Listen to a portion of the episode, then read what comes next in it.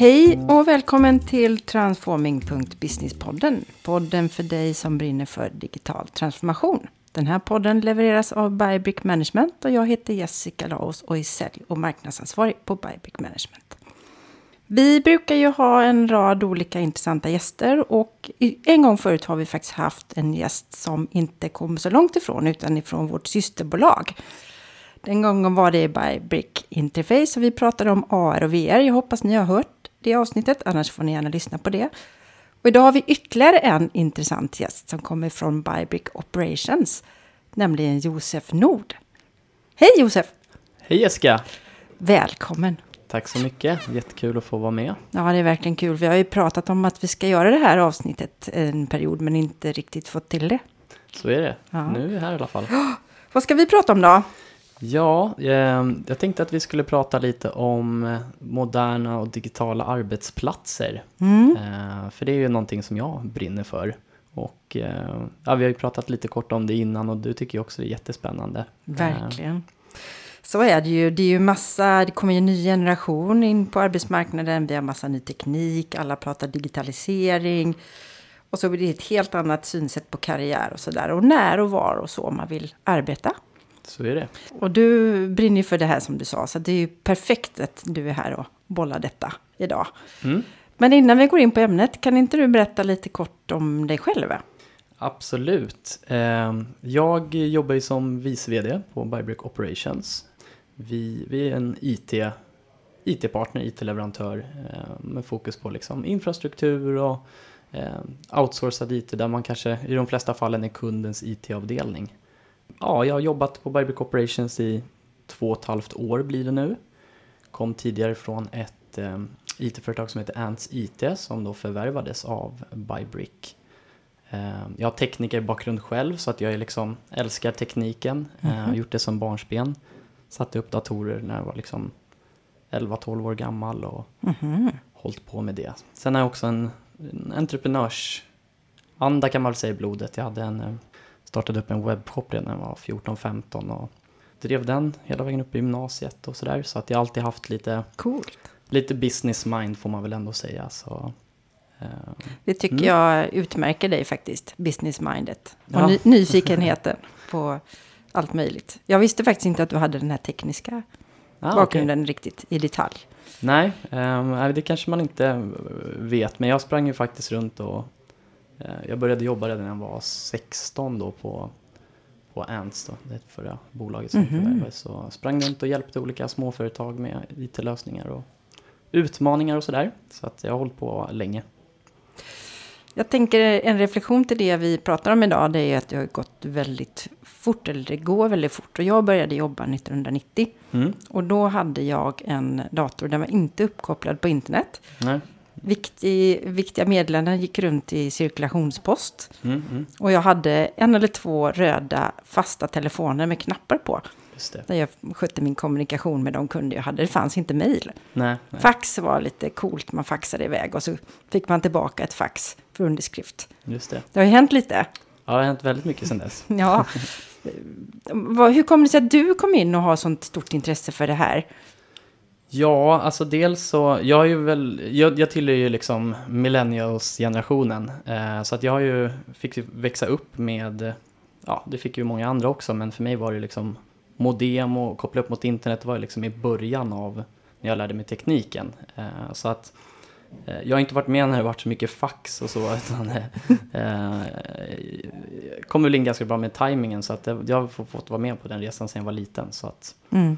Eh, det har väl varit på den vägen. Mm. Eh, och sen har jag alltid haft ett brinnande intresse för teknik som sagt. Eh, så att det var väl så. Så det har varit och sen har jag fått jobba med det och det, det har varit jättekul liksom. Det har alltid varit en självklarhet för dig, tänker jag, när du kommer till en arbetsplats, att du får en mobil och en laptop. Ja, det kan man väl säga. Ja, jo men absolut. ja. Det var det första jag fick så att absolut, mm. det har varit en självklarhet. Ingen snack om den saken. Nej, jag kommer ihåg de här modemen som man ringde upp som. Ja, exakt. ja, men du, eh, det händer ju så mycket. Men vilken, vilken teknik trodde du, alltså vad är det som gör att det går så fort nu? Och vilken teknik ligger bakom den största förändringen? Det kanske är svårt att säga, men någon form av röd tråd. Mm.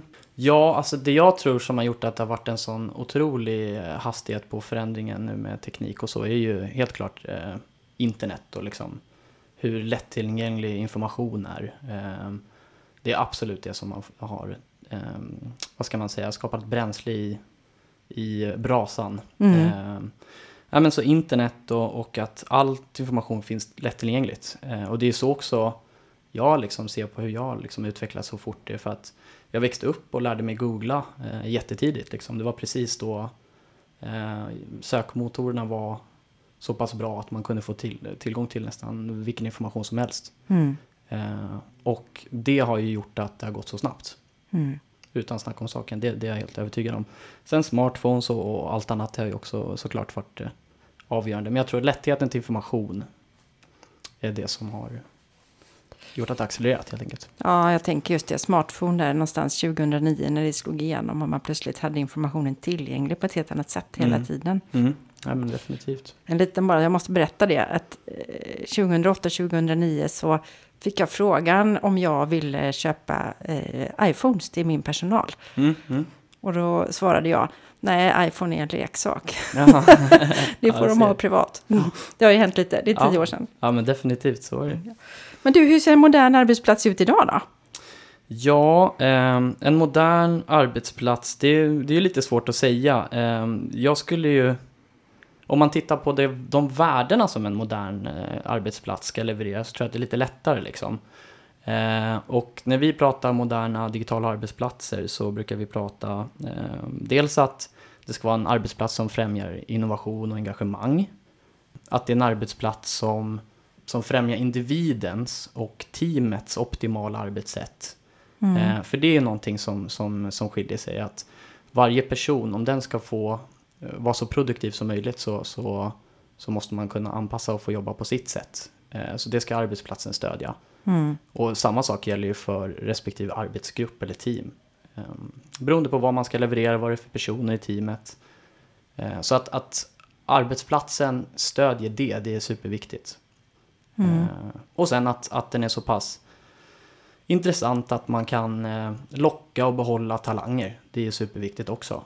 Eh, så att det är många perspektiv på arbetsplatsen som man ska få med för att ja, det finns liksom inget facit på hur ser den ut utan det är väl mer vilka värden ska den leverera tycker jag.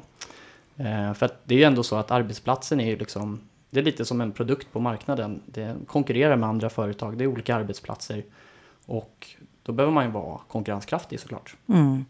Jo, det blir ju väldigt tydligt Mm. att eh, i alla fall den yngre generationen väljer verkligen arbetsplats. Mm. Hur är det det här om att jobba 9 till 5 då? Ja, ja, men det är en av sakerna hur, hur liksom arbetsplatsen, ja, synet på arbete har förändrats. Idag så ställer ju liksom anställda mycket högre krav på hur man ska kunna jobba, vad man ska kunna jobba ifrån och vilka tider man ska kunna jobba. Liksom. Mm. Så att det här med 9 till 5, det är ju inte alls eh, självklart idag. Eh, snarare tvärtom. Mm. Man vill jobba när man vill jobba. Och egentligen jobba på lite olika ställen kanske. Inte Exakt. geografiskt förankrat. Precis, och det är ju ett exempel på det. Jag har flera vänner som verkligen prioriterar flexibiliteten framför ja, de andra delarna liksom, kopplat till arbetsplats. Eh, Vi har en kompis som reser jorden runt nu och jobbar. Mhm. Den flexibiliteten hade man aldrig kunnat ha på vissa arbetsplatser. Och då har man valt jobb utefter det. Liksom. Mm. Att kunna resa samtidigt som man jobbar till exempel. Mm, just det. Jo, men det är klart. Och eftersom man då ändå jobbar på olika ställen så föds det ju fram massa teknik eh, för att jobba remote. Mm. Så det blir ytterligare ett krav att du, du måste ha den tekniken. Exakt, så teknik är en aspekt liksom. Eh, Men också det är jättestor, lika viktigt med beteenden och vad som är accepterat på arbetsplatsen och att man liksom eh, har en kultur som stödjer att det är okej att jobba på, på distans eller vilka tider man vill och så Mm. vidare. Vi har ju rört mycket, berört många grejer kanske som är självklart för mm, yngre generation. Men vad har man mer för önskemål och krav när man väljer eh, arbetsplats? Just det. Eh, Ja, men teknik är jätteviktigt. Jag, jag läste en studie för inte så länge sedan där man hade frågat eh, millennials Mm. Och de sa, då sa 91% att tekniken på arbetsplatsen kommer påverka deras val av arbetsgivare. Och det är ju jättehögt, det kanske man inte tror. Eh, 91 procent. Ja, Mm. Så att det är jätteviktigt att ha rätt teknik, bland Mm. annat. Då. Rätt teknik i millennials ögon då, Ja. Ja. exakt. Precis, så är det. Helt klart.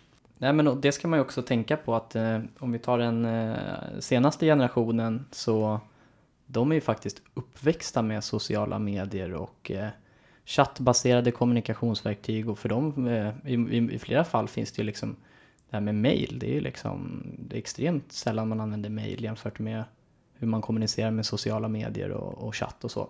Så deras förväntansnivå är ju att, att den typen av kommunikation ska finnas i Ja, arbetsplatsen.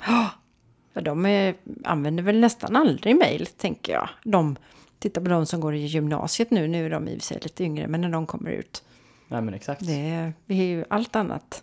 Alla möjliga Precis. tekniska plattformar. Mm. Så är det. Så att det ska man tänka på. Är det något mer som är viktigt då? Vi pratar i och för sig om möjligheten att jobba på remote och inte 9 till 5 och sådär. Just det. Ja, det är dels det, men också ja, så att tekniken, att man har rätt arbetsredskap, men också liksom att man eh, flexibilitet och att det finns bra samarbetsmöjligheter. Alltså att man har ett bra samarbete med sina kollegor. Eh, sen andra delar är ju liksom, idag är det ju mycket viktigare för ja, men den yngre generationen att de jobbar på ett ställe där de känner att de eh, eh, har ett meningsfullt arbete. Så att man tittar inte bara på pengar, liksom hur mycket ska man tjäna eller vad, vad man får, utan det är också att man, ett just cause kan man säga också. Aha, lite värderingar och att man, eh, alltså att det fyller ett syfte i samhället. Ja men exakt. Ah, okej. Jag tänker, Mm, många arbetsplatser rekryterar ju på värderingar. Mm, Eh, mm. H&M bland annat vet jag har jobbat mycket med det och sådär. Just det. Och så finns det ju en, eh, en kille som har jobbat mycket med det här how, why, how och what. Ja. Simon Sinek. Exakt. Ja. Du hade ju förmånen att, att vara med på Microsoft Inspire i Las Vegas i somras. Eller yes, hur? stämmer. Du får gärna berätta lite om reflektionerna, men först, du träffade ju faktiskt Simon Sinek där. Mm. Eller hur? Ja men precis, Ja. ja. du, exakt. Eh, nej men han, eh, han var ju jättepopulär då såklart på Inspire. Det var en, en av sessionerna som, eh, som var då. Och eh, jag fick möjligheten att ställa lite frågor till honom. Ja. Eh, det var inte face to face utan det var inför en publik på eh, runt tusen personer. Så det var lite spännande. Oops. Eh, nej, han har ju väldigt många intressanta aspekter och en sak som jag tyckte var intressant, han, han trycker väldigt mycket på att ehm, vi lägger på tok för lite tid och energi på att utveckla bra ledare. Mhm. Idag, som det ser ut idag, så måste man vara ännu bättre på ledarskap. Eh, kanske ännu mer än vad det var historiskt, även om jag tror att ledarskap har alltid varit jätteviktigt. Liksom. Eh, ja. Och att vi lägger för lite krut på det helt enkelt. Mm. Eh, Och det är inte så konstigt att vi kan förvänta oss vissa resultat om vi lägger så lite tid på ledarskapet. Liksom.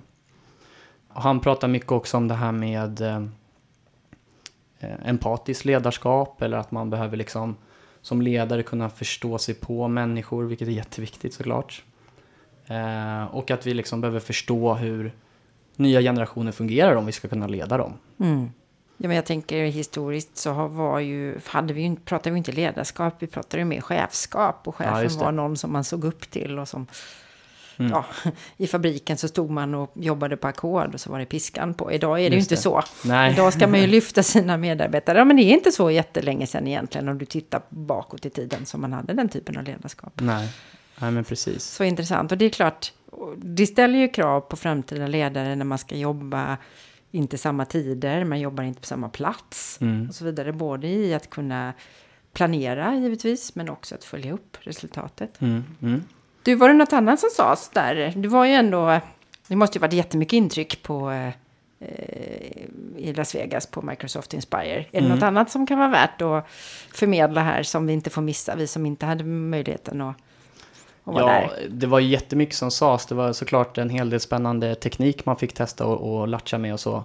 Eh, någonting som kan vara intressant att ta med sig, som jag tycker, är väl det här med eh, ehm, people developers. Mhm. People developers. Ja, att eh, ja, men, eh, historiskt sett så har man ju liksom sett på att okej, nu behöver vi lösa ett behov. Eh, då behöver man ta fram utvecklare som ska sitta och utveckla någonting. Eh, och nu finns det ju faktiskt färdiga verktyg för att liksom själv utveckla lösningar på saker och ting utan att behöva några kodaregenskaper alls. Aha.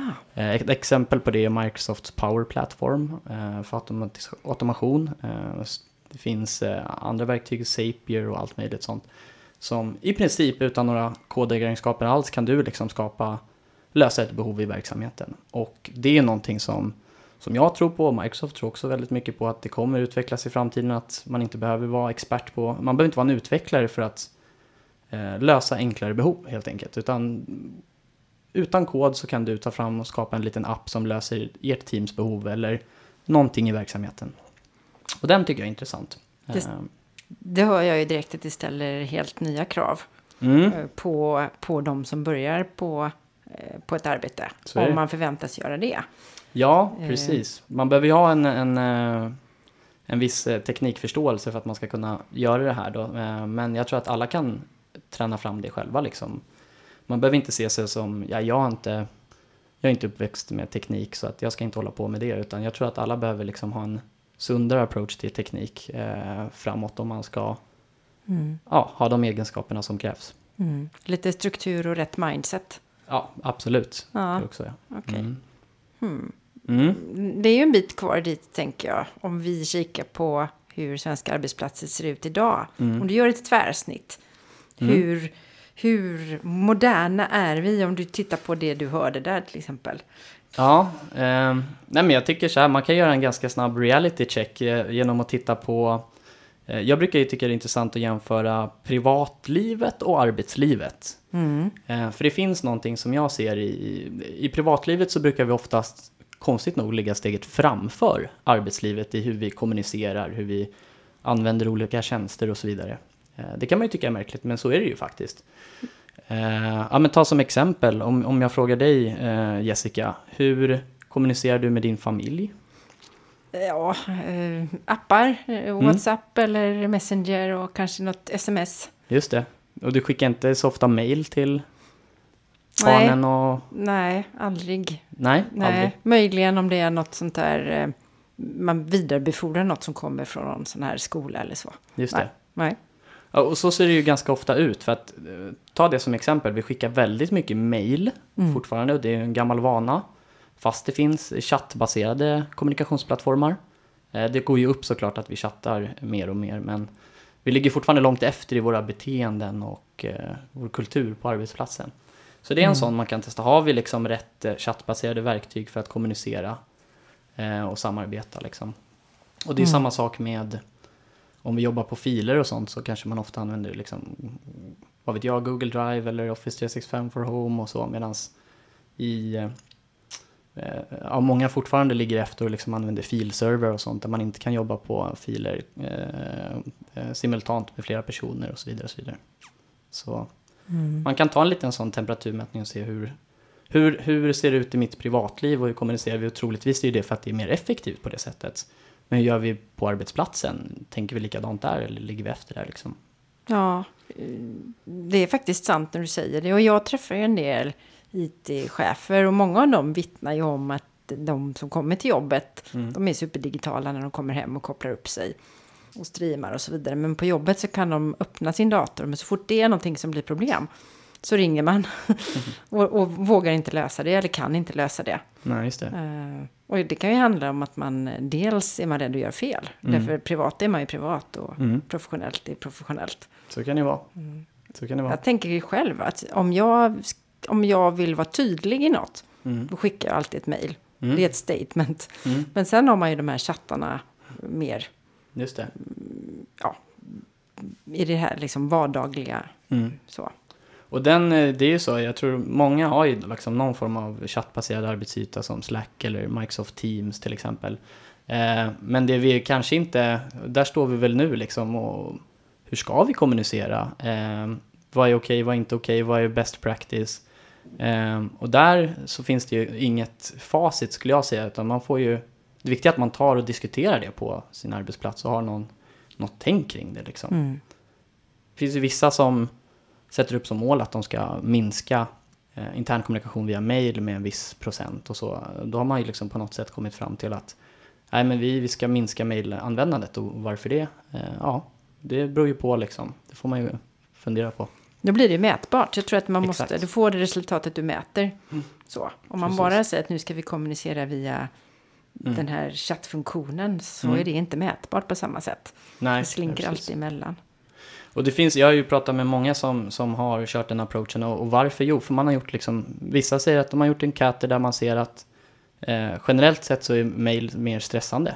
Eh, men det är också lite olika, det beror väl på vad man är för in, individ och sådär. Eh, Mm. Mm. Ja, det kanske är stressande, jag vet inte. Men du, man kan nästan säga att vi två, inte riktigt, men nästan är två olika generationer. Du är ju, Millennial. ja, du är det, eller hur? Ja. Och jag är dinosaur. Ja, Och så kommer man ut på en arbetsplats och så på något sätt så kan ju inte dinosaurierna gå, vi kan ju inte bara gå och lägga oss för att det kommer millennials. okej, Det nej, gäller ju för en arbetsplats på något sätt att få ihop det här. Just det. Nu kommer de unga in och jag minns ju själv när jag började jobba. De som satt och var lite äldre, de tyckte att de förstod inte riktigt hur jag eh, resonerade. Så problemet har ju säkert funnits tidigare, men det blir ju ännu större nu tänker jag utefter att millennials kommer med tekniken med sig på ett så naturligt sätt. Mm, mm. Eh, Hur behöver man tänka som arbetsgivare för att tillgodose eh, en helhet? Ja. ja, det är en jättespännande fråga Mm. eh, Jessica. Det är en stor utmaning såklart. Eh, jag kan tänka mig, jag menar, vi har ju haft flera generationer länge liksom. Det är inte något konstigt med det, men det är det att förändringen mellan generationerna kanske är mycket större idag än vad det var förut, Mm. skulle jag säga. Ehm, och ja, ja, det är en bra fråga. Jag tror att det återigen går väl tillbaka till det här med ledarskap. Det ställer ju väldigt höga krav på, på ledarskapet liksom. Eh, hur leder man ett team med fyra olika generationer liksom. Eh, där Mm. generationerna är väldigt olika. Eh, jag är ju exempelvis så i, jag har anställda direkt under mig som, som tillhör alla fyra generationer. Mm-hmm. Eh, så att eh, det är en utmaning, eh, men jag tror att, kommer tillbaka till att man behöver kunna vara situationsbaserad ledare liksom och, och se till att olika personer, olika generationer eh, har liksom olika motivationskrafter och har olika sätt man kommunicerar och det är liksom, det är så. Eh, ta ett exempel om, om jag kommer på, jo men ta den yngsta generationen, där behöver jag lägga mycket mer tid på att förklara syftet till varför vi vill göra någon förändring. Eh, Varför det, då? Ja, exakt. Det, och det, där lägger man mest tid då Mm. liksom. Mm. Eh, Medan i andra generationer så, så behöver man inte alls lägga lika mycket tid på det. Utan eh, man kanske behöver lägga mer tid på att få förstå tekniken till exempel. Mm. Och visa hur det funkar och liksom så istället. Medan den yngsta generationen behöver man kanske inte alls mer än visa en gång. Så här, så här funkar den här tekniken vi ska jobba med nu. Så att ja, det är, det är situationsbaserat ledarskap skulle jag säga. Att man, att man kan anpassa sig efter de olika generationerna och förstå dem. Det låter ju vettigt. För ovanpå det här så ska man ju dessutom lägga någon form av personlighetslager där man har olika sätt att ta till sig information. Så det blir ju ett pussel som ledare, verkligen. Ja, verkligen. Det är så är det.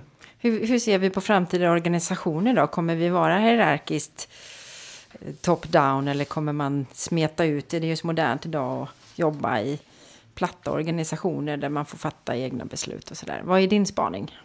Ja, eh, inte heller någon enkel fråga. Eh, men däremot, jag tror, eh, jag tror så här, jag tror att eh, vi kommer nog fortfarande ha olika hierarkier i olika företag. Det beror lite på vad organisationen, eh, hur de ser ut. Vad, vad ska de producera för någonting liksom? Och där skiljer det sig nog eh, mellan om de ska producera en produkt eller om man ska behöver vara superinnovativ hela tiden. Så det, det är liksom väldigt olika. Men det, det man kan säga tror jag är att eh, hierarkierna kommer spela mindre roll och det gör de redan idag. Liksom. Eh, för att vi har dubbelt så mycket team idag i, i organisationen än vad vi hade för bara fem år sedan. Så det har dubblats. Eh, och, och på papper så behöver inte organisationen ha ändrats om man bara tittar på hur ser organisationsstrukturen ut. Eh, men det har skapats fler team och det, kommunikation och, och, information flödar inte alltid hierarkiskt längre utan tvär Mm. rakt igenom som ett nätverk. Eh, så att jag tror absolut de informella hierarkierna och, och så kommer ju absolut bara öka lavinartat. Sen hur det kommer se ut på papper, ja det beror nog lite på liksom. Förstår du vad jag menar? Ja, jag förstår hur du menar. Eh, mm. Mm. Och vi har ju vissa saker som säger, ja men det står liksom i aktiebolagslagen eh, att ja, man ska ha en eh, så här, de här strukturerna ska ju finnas och så vidare. Och så vidare. Men det, ja, det, det är en annan femma liksom. Mm, det ena är vad vi måste ha enligt regelboken och det andra är hur det faktiskt fungerar. Exakt. Man jobbar ju mer och mer som du säger i team och, och agilt. Och, Ja. eh, sen ser man också samverkan tycker jag mellan bolag när man börjar se att vi, så som vi jobbar tillsammans till exempel, Mm, att man jobbar i team med personer i andra bolag just det. på ett annat sätt. Ja, så är det. Det här är verkligen superspännande. Ja, jag håller med. Ja. Du, det, tycker det är.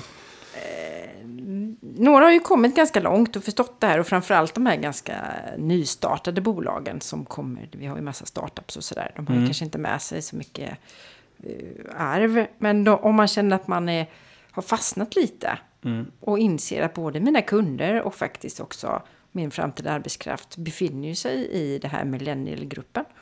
Har du något tips på var man ska starta någonstans? Ja, det är en... eh, jo, men absolut. Eh, vi hade ju ett event för inte så länge sedan där vi pratade om modern arbetsplats och hur arbetsplatserna förändras, våra arbetssätt och så vidare. Eh, och inför den så gjorde vi en, en undersökning bland våra kunder bara, eh, där vi ställde frågan om Ja, om, om, om de tror att organisationen är fast i gamla arbetsmönster eller om det finns smartare sätt att jobba på. Och intressanta där var ju liksom att i princip alla svarade ja på något sätt.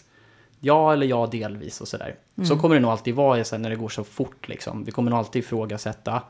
Jobbar vi på ett optimalt sätt eller har vi fast i gamla arbetsmönster och så. Men ja, syftet finns ju där liksom. Då vet man ju att eh, det finns ett bättre sätt att jobba på eller det finns en smartare sätt att, att jobba på eller vad man nu kan, Mm. kan säga. Men Mm. det jag tror är, för det första så är det jätteviktigt att ledning och så förstår att vi står i en, eh, eh, en, väldigt förändlig värld och det kommer in en ny generation på arbetsplatsen som har andra förväntningar och eh, det tror jag är viktiga. Förstår inte ledningen det, då, då har man ju en utmaning liksom. Nej, Eh, en sense of urgency som man behöver ha. Att det händer grejer här. Vi behöver exakt. agera. Exakt, och det är ju liksom inte, man, man går också fel om man tror att det är en IT-fråga, för det, det, så enkelt är det liksom inte. Eh, utan det här är ju liksom en, hel, en, en, en fråga för hela verksamheten. Eh, men ett sätt att börja på tror jag, det är att man, eh, om man vet syftet och så, det, då, då kan man helt enkelt eh, hämta inspiration från andra. För det tror jag är jättebra, att man har en drivkraft som liksom, oj, finns det, hur gör andra? Finns det liksom, finns det någon ställen vi kan hämta inspiration från? Och vi brukar köra då eh, sådana här kundupplevelser-workshops med våra kunder. Eh, där vi bjuder in ledningsgruppen och vi försöker då koppla det till verksamhet genom att vi ställer några frågor till, till de som är med och, och kollar vad har ni för verksamhetsutmaningar idag? Mm. Sen sätter vi upp en, en, eh, en demomiljö hos oss eh, med nya enheter, nya datorer och lite sånt. Lite nyare teknik. Nyare Mm. teknik, exakt. Eh, fullsmetad med olika teknik, molnbaserade tekniklösningar, mycket från Microsoft. Och sen försöker vi då tillsammans med den här, exempelvis ledningsgruppen, eh, lösa de här verksamhetsutmaningarna eh, i ett, ett, ett rollspel faktiskt. Jaha. Där varje person eh, får testa den här demomiljön och liksom se andra sätt att arbeta på, se andra sätt att kommunicera på. Eh, för att själva få en så här, aha, Mm. en sån liksom lite wow-upplevelse. Och det kan ge ett driv som sen gör att man har lättare för att, att förstå och se vad man kan förbättra i organisationen. Liksom. Mm. Både Eh. att man får wow men också komma över vissa rädslor. Tänker jag. Att man Exakt. kanske inte riktigt vet. Då vet man inte var man ska börja. Så det Precis. kan vara skönt att få en liten start. Mm. Ja, jag har hört, eh, vissa säger det, start with the wow. Och det tror jag på. Ja, Eh, jo det men det är väl bra. enkelt, liksom. Ja, Ja, det start with bra. wow. Jag har faktiskt aldrig hört, men det var bra. ja. ja. Men jag tror på det. Mm. Så att det är ett sätt att, att börja på tror jag. Mm. Och jag tror att om man tittar på det som Peter Stordalen säger. Och det kopplas ju både till det här att man ska attrahera rätt arbetskraft och rätt kunder och så. Mm. Och digita- hela digitala transformationen. Mm. Så är det ju faktiskt än mindre idag självklart att man är framgångsrik om tre år. Mm. Eller ja, fem verkligen. år. Om man inte hänger med. Ja, men så är det. Eh, Så det är verkligen superviktigt att, att göra de här omvärldsspaningarna. Och ta hjälp. Om Mm. man känner att man inte riktigt vet vart man ska gå. Ja, verkligen. Mm. Det, det ska man definitivt göra. Ehm, Man ska inte stå och trampa. Det, det, Nej, då kommer man ingen vart. nej, det blir inte bättre. Och det, blir inte, det kommer inte gå tillbaka. Det var inte bättre förr. Nej. ja, så. Gud, det här är ju superspännande. Eh, jag är lite nyfiken faktiskt, för du är ju väldigt påläst och brinner för det här. Och, och sen så jobbar du i ett av våra systerbolag. Lever ni som ni lär? Är det några, har du några sådana här Ja. tips? Eller? Ja, det var en bra fråga. Nej, men eh, det tycker jag absolut. Eh, vår moderna digitala arbetsplats, vi är väldigt, eh, för det första såklart väldigt digitala. Och vi pratar ju om de här sakerna som, ska man få jobba, kan man jobba varifrån som helst? Eh, svaret på den frågan är ju ja. Och hur, hur löser vi det? Dels har vi tekniken såklart. Och sen har vi byggt upp, eh, eh, för att det ska funka bra, speciellt när vi, vi har väldigt många unga eh, på vår arbetsplats. Och eh, dels vara tydliga med vad som förväntas, alltså resultatet. Mm. Eh, och det kan vi i princip mäta i många fall på liksom veckobasis. Vi, vi har tagit fram eh, eh, business intelligence dashboards liksom med, eh, för varje individ så att de vet ungefär hur de copar mot sitt resultat och så. Eh, så att då spelar det egentligen ingen roll vart man sitter för det, datat är ju där liksom. Både för, för eh, organisationen och för individen själv liksom. Och veta vad, vilket resultat man har nått upp till. Får jag fråga, är det Mm. transparent för alla hur det ser ut i en helhet? Eller är det bara jag som ser? Ehm, både ja och nej. Det, det beror på lite vad det är för data, men ganska mycket är transparent så att man ser sina kollegor i gruppen och så vidare. Jag tror, jag tror på transparens för att det är inte konstigt. Alltså, har man data, data är data liksom. Eh, sen kan man ju diskutera varför datan ser ut som den gör. Och det finns det ju oftast bra förklaringar till. Liksom. Mm. Eh, jaha, varför, om vi tar Service Desk som ett exempel, det är ganska enkelt. Där, där tar man ju, jobbar man med ärenden liksom. Eh, och då, då kan man ha Jaha, varför har du bara läst så här många ärenden eh, när den personen har läst så många ärenden? Ja, det finns säkert en bra förklaring till det. Ja, men jag tar de mer tunga, jobbiga ärendena. Komplexa, precis. Vad bra, då har man diskuterat det. Så data är ju data liksom, tycker jag. Jag tycker Mm. man ska vara transparent med data. Och sen får man istället ha en öppen dialog kring hur, vad den säger för någonting. Mm. Den ska vara sporrande och inte... Ja men exakt. Mm. exakt. Ehm, så det är det ena. Sen, sen ja, det finns ganska mycket att prata om. Men jag tror någonting som också är viktigt är liksom att man kan ha möten på distans. Eh, och att om man inte om man missar någonting är det viktigt att den informationen finns tillgänglig. Eh, så att vi spelar in alla eh, distansmöten som är viktiga. Så man kan komma åt dem på distans. Eh, och den tror jag också är jätteviktig ur ett onboarding-perspektiv. Att man kan liksom ta content som har varit viktig och, och förmedla det till nyanställda. Liksom. Mm. Eh, så att ha en bra informationshantering är också viktigt. Liksom. Jag tänker att de yngre generationen är så van att ta till sig via YouTube och så vidare. Det är Mm. där man lär sig på ett helt annat sätt. Exakt. Så det är naturligt Ja, i både onboarding och sen Ja. ta del av ett möte. Mm. precis. Och mycket av det här, vi som, som jag var inne på innan, vi jobbar jättemycket med molntjänster och väldigt mycket med Microsoft molntjänster. Eh, typ Office 365 och Microsoft 365. Där finns det ju tekniskt stöd för nästan, alltså för i princip allt som är kopplat till en modern digital arbetsplats. Eh, det är bara det att de flesta känner inte till vad det finns för olika eh, saker i den plattformen. Så att man drar oftast inte nytta av det. Sen är det ju också att man ska implementera det liksom. Och det är ju, teknik är ju bara en liten del. Den Mm. största delen är ju liksom beteende och kultur och Mm. Och så. Människorna ja, Ja, får verkligen. att använda det. Exakt, Mm. det spelar ju liksom ingen roll om, om man har teknik som gör att man kan ha möten på distans om man ändå inte har någon länk till distansmötet eller om man inte har någon eh, bra liksom, video eller mikrofon som gör att det blir samma eller så lik upplevelse som möjligt som när man är på plats. Nej. Eller att att- någon står och kissar på en whiteboardtavla. Ja, som det var i begynnelsen. Nej, som man inte ser och inte filmas. Exakt. Nej. Eh, Så att man behöver ju tänka på alla aspekter Ja. eh, om det ska bli om man ska få ut det man vill liksom, av sin moderna digitala arbetsplats. Mm. Mm. Gud vad bra, jätteintressant samtal. Ska vi bara försöka summera några tre punkter vi har pratat om? Mm. Vi pratar om att eh, man kommer, en helt annan typ av, av eh, teknik eh, kommer ju, eller en helt annan typ av kunskap kommer behövas. Så jag tänker att vi ska summera lite grann och kanske lyfta fram tre, tre punkter som vi har pratat om. Mm. Och det som jag först och främst tänker att ta med mig det är ju den här att det är viktigt att skapa en sense of urgency. Det här är Mm. ingenting som man kan ducka för.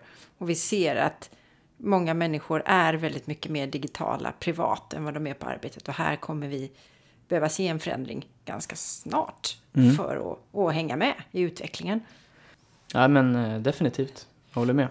Se sig själv i spegeln lite, liksom, ur arbetsplatsens perspektiv kanske. Mm. Hur ligger vi till liksom? Och sen hade du, har du någon sån där, Ja, eh, nej men att ta med sig lite det här med eh, framtidens eh, medarbetare eller vad man behöver liksom ha för skills. Och jag tror verkligen att man, eh, alla behöver få en bättre teknisk förståelse och, och, och då kan man, ja, samma sak där, eh, kanske fundera lite på om man har den inställningen att nej men jag är inte teknisk bevandrad eller jag förstår ju inte det här. Är det rätt synsätt eller ska man istället se det som att det är någonting man behöver utveckla? Mm. Eh, För jag tror att det är många som, som kör på den att man, "Ja, jag kan ingen teknik. Det är någon annan som ska kunna teknik. Det tror inte jag kommer funka. det kommer inte funka framåt. Nej. Du, Nej, måste, du behöver inte vara tekniker, men du måste kunna våga ta till det och göra enklare saker. Ja, det tror jag definitivt. För det är där man kommer göra mycket av förbättringarna i, i mm. Samtidigt så fastnar jag mycket för det här vi pratar om, att ledarskapet blir extremt viktigt framåt när man har och leder en sån generationsklyfta som man säger, där du Mm. har de yngre i ena sidan och de lite äldre i andra sidan. Och att du ska få ihop en helhet här. Mm. Och att det individanpassade ledarskapet verkligen blir jätteviktigt och att du är inkännande och kanske leder på distans med allt vad det kräver Just det. faktiskt. Mm. Ja, men helt klart, man, kan ju, man skulle kunna skicka med en fråga till eh, lyssnarna. Mm. Eh, hur ser det ut på, på er arbetsplats? Eller skulle ni kunna tänka er att anställa någon som aldrig skulle vara på plats fysiskt? Som skulle få jobba vilka tider som, som helst? eh, skulle ni våga det? Eh, är ni redo för det? Mm. det Som aldrig är på plats fysiskt och jobbar vilka tider som helst. Ja, Ja, är ni redo att anställa en sån person? det var en bra slutfråga tycker jag. Mm. Och när man har svaret då, eller om man vill veta lite mer, för det här föder ju massa nyfikna frågor, tänker jag hos lyssnarna. Mm, Var mm. når man dig någonstans? Ja, eh, man kan ju eh, antingen pinga mig på LinkedIn, Josef Nord, eh, eller så drar man ett mejl, josef.nord.bybrick.se. Jag är jättenyfiken på om det är någon som vill ha lite tips och tricks bara hojta till så Mm, tar vi det därifrån. toppen. Mm. Nu var vi lite ord där med mejl i och för sig. Ja. Men man får ju fortfarande anpassa sig efter hur, hur det ser ut i Ja. verkligheten. Så, Men du, supertack för att du kom hit. ja, tack så mycket för att jag fick komma Jessica, jättetrevligt. Mm. Hej då! Hej då!